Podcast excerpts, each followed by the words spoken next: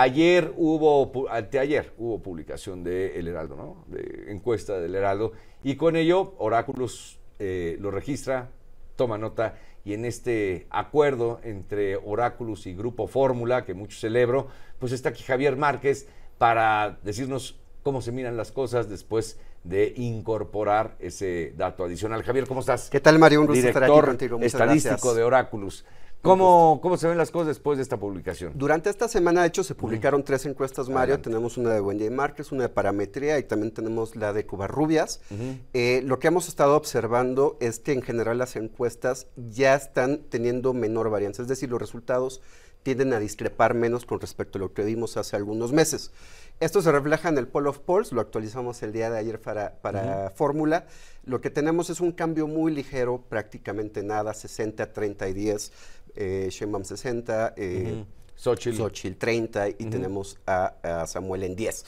Obviamente, creo que lo que está ocurriendo ahorita en el tema de Nuevo León muy probablemente tendrá un impacto de alguna manera. Desafortunadamente, Por ahí andaba una encuesta circulando que lo ponía en segundo lugar, pero este ¿De qué empresa es? ¿Tú la has visto? Eh, no, no la he registrado por ahí, pero este. Pero sí viste la encuesta que andaba circulando por ahí. Se llama, sí, sí, sí, sí. Sí, sí, porque lo que vemos ahora, bueno, para la gente que nos sigue por radio lo describo, pero lo que tenemos en pantalla ahora es Claudia Sheinbaum con un 80, ¿no? No, perdón. 60. 60. Luego, Xochitl Galvez con 30. Y Samuel García con 10. Con 10.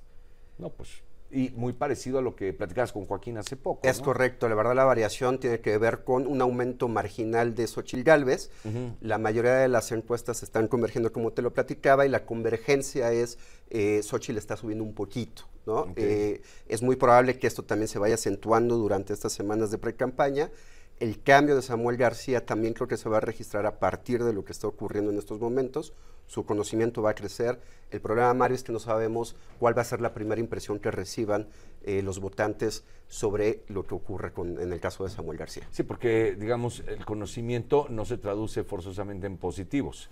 Puede ser conocimiento en negativos o positivos, en fin, entonces habrá que ver cómo. Si la manera en que te conocen es la primera impresión negativa, habrá que ver. Vienen vacaciones, viene distensión, mucha gente se desconecta del tiempo eh, de los temas políticos. Esto no beneficia mucho a algunas campañas que están un poco más atrasadas en la competencia. En la experiencia de Oráculos y la tuya eh, propia, eh, Javier, eh, me imagino que por ahora las encuestadoras hacen una pausa y retoman cuando normalmente, ojo, es una estimación, ni tenemos información de adentro, ni nada, pero tradicionalmente cuando reinician las encuestadoras. Probablemente un par de encuestadoras todavía publiquen durante la próxima semana y la gran mayoría de las encuestas lo retoman la tercera semana de enero.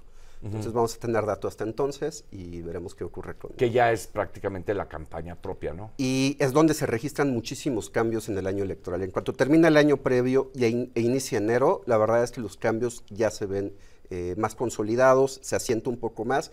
Diríamos que ese sí es el verdadero arranque del año electoral. Ahora, eh, ándale, y también en, en las conversaciones, ¿no? Digamos, esta porque nosotros trabajamos en esto, de alguna manera, y quien nos escucha, lo digo también con todo respeto, que son consumidores de noticias y de información, pues también están en, lo mismo, ¿no? En términos de la población en general, estas conversaciones de familia, de amigos, de la sobremesa, inician propiamente el año de la campaña, es decir, el año que viene. Entonces ahí crece la efervescencia y crece, me imagino yo, el deseo por manifestar o al menos la disposición para manifestar una preferencia a las encuestadoras. Ahorita están muy lejos, ¿no? Yo creo que también existe un poquito en la conversión, pero no, no tanta materia prima para que se pueda empezar a comunicar qué es lo que está ocurriendo en campaña. Como bien dices, ahorita se apaga el switch en casi todos lados.